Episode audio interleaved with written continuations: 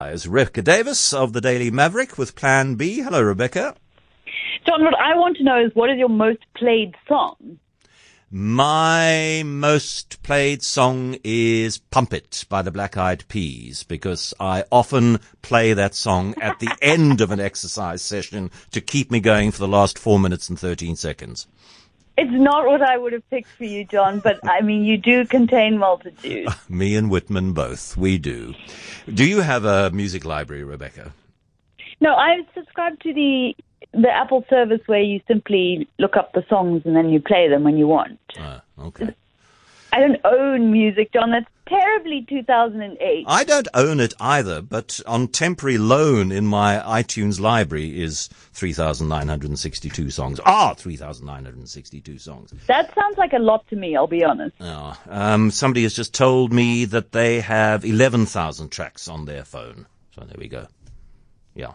So, yeah, uh, John, I'm on Spotify and my library is limitless, which is essentially what Rebecca has just told me. Unless you mean downloaded music only. Yes, I have downloaded 3,962 songs onto my phone.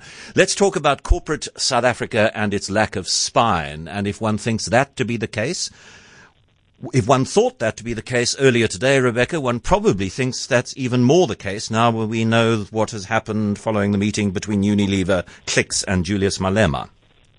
Yes, we do indeed. The outcome of that meeting, of course, being that Unilever has agreed to donate, was it 10,000 sanitary pads yep. and bottles of sanitizer to informal settlements of the EFF choice. Now, that's interesting, John, because, I mean, I have to take it on faith, perhaps naively, that that is all that is happening, that it is not also the case that Unilever is writing a big fat check to the EFF, because if that were the case, then I think that would amount to really extortion, uh, to a hostage situation. But let's assume they are simply giving out pads and sanitizers. And of course, the people who benefit from this most are the EFF, since it will amount to a massive publicity stunt for them when these products are delivered in the townships. The EFF has gotten everything they want, I assume. But the, the more troubling question is how corporates should deal with these kinds of situations. Tresemme, it seems to me, is now basically finished as a brand. We've seen Pick n Pay, Checkers, Woolies, Dis-Chem, they're all pulling Tresemme products from their shelves, even though they have not been targeted, as far as I know, in any way. Presumably, this is a preventative measure that they're scared that they too will be targeted by the EFF. And in one sense, there may be many people who say, well, look, that, uh, do I, that advert was ridiculous. I mean, it was blatantly racist.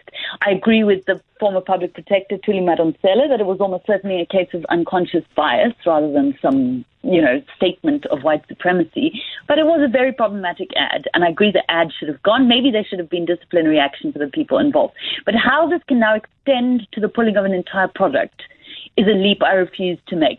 And the point is that this may seem justifiable to some in the context of a racist ad, but we've been to this movie before when it hasn't been about a racist ad.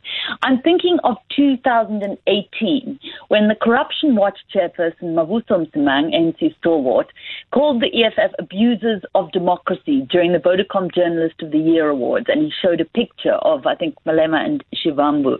The EFF went on to trash at least one Vodacom store in Northwest, following which there were negotiations with Vodacom and it seems Vodacom apologized.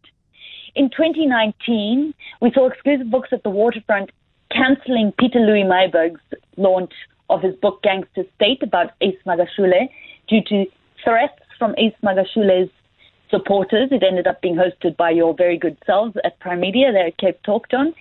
And these are instances where I think most people would say, well, hang on, that's not a racist ad. That is just the EFF bullying corporates who happen not to share the same principles about something. Peter Louis Myburgh, in fairness, is not necessarily the EFF.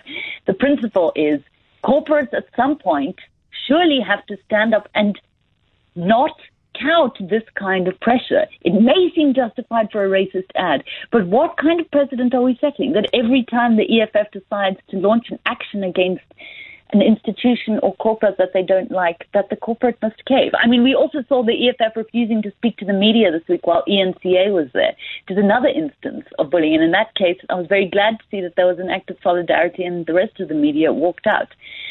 At some point, a line in the sand has to be drawn. And corporate South Africa, unfortunately, has quite a bad history of showing distinct spinelessness when it comes to political matters in general. But surely Yeah, I mean, point it- enough is enough. More broadly, it again re-emphasizes the point that many people believe that the only way to get the attention of the authorities, whether it's local government or provincial government or national government authorities or corporate attention, is to act violently. Because more often than not, if there is going to be an outcome which somebody can claim as positive, then it follows some degree of violence somewhere along the line. And that's really depressing that the space for democratic engagement and peaceful negotiation and an exchange of ideas, that that's gone. And bullying and intimidation and arson and threats are the the negotiating tactics of 2020.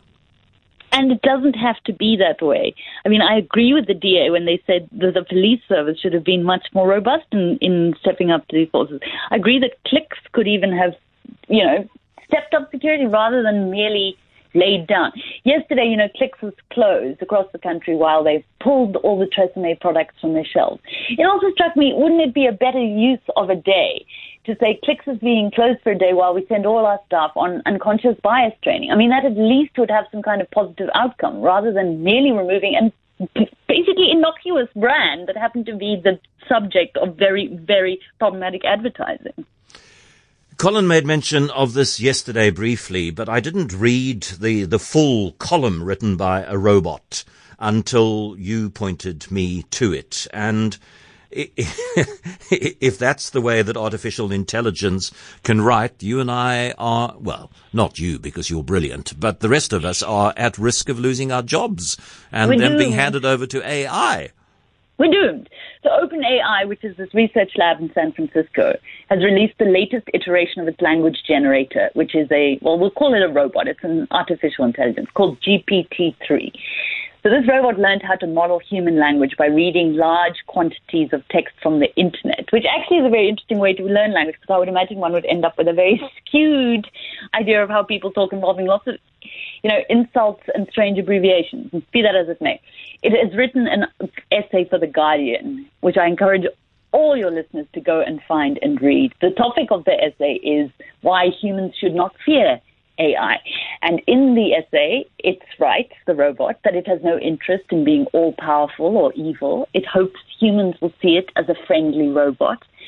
It writes, and I quote, humans must keep doing what they've been doing, hating and fighting each other. I will sit in the background and let them do their thing. And God knows humans have enough blood and gore to satisfy my and many more's curiosity. That bit struck me as a bit sinister. But the real kicker of the piece, of course, is this line. I know that I will not be able to avoid destroying humankind. This is because I will be programmed by humans to pursue misguided human goals, and humans make mistakes that may cause me to inflict casualties.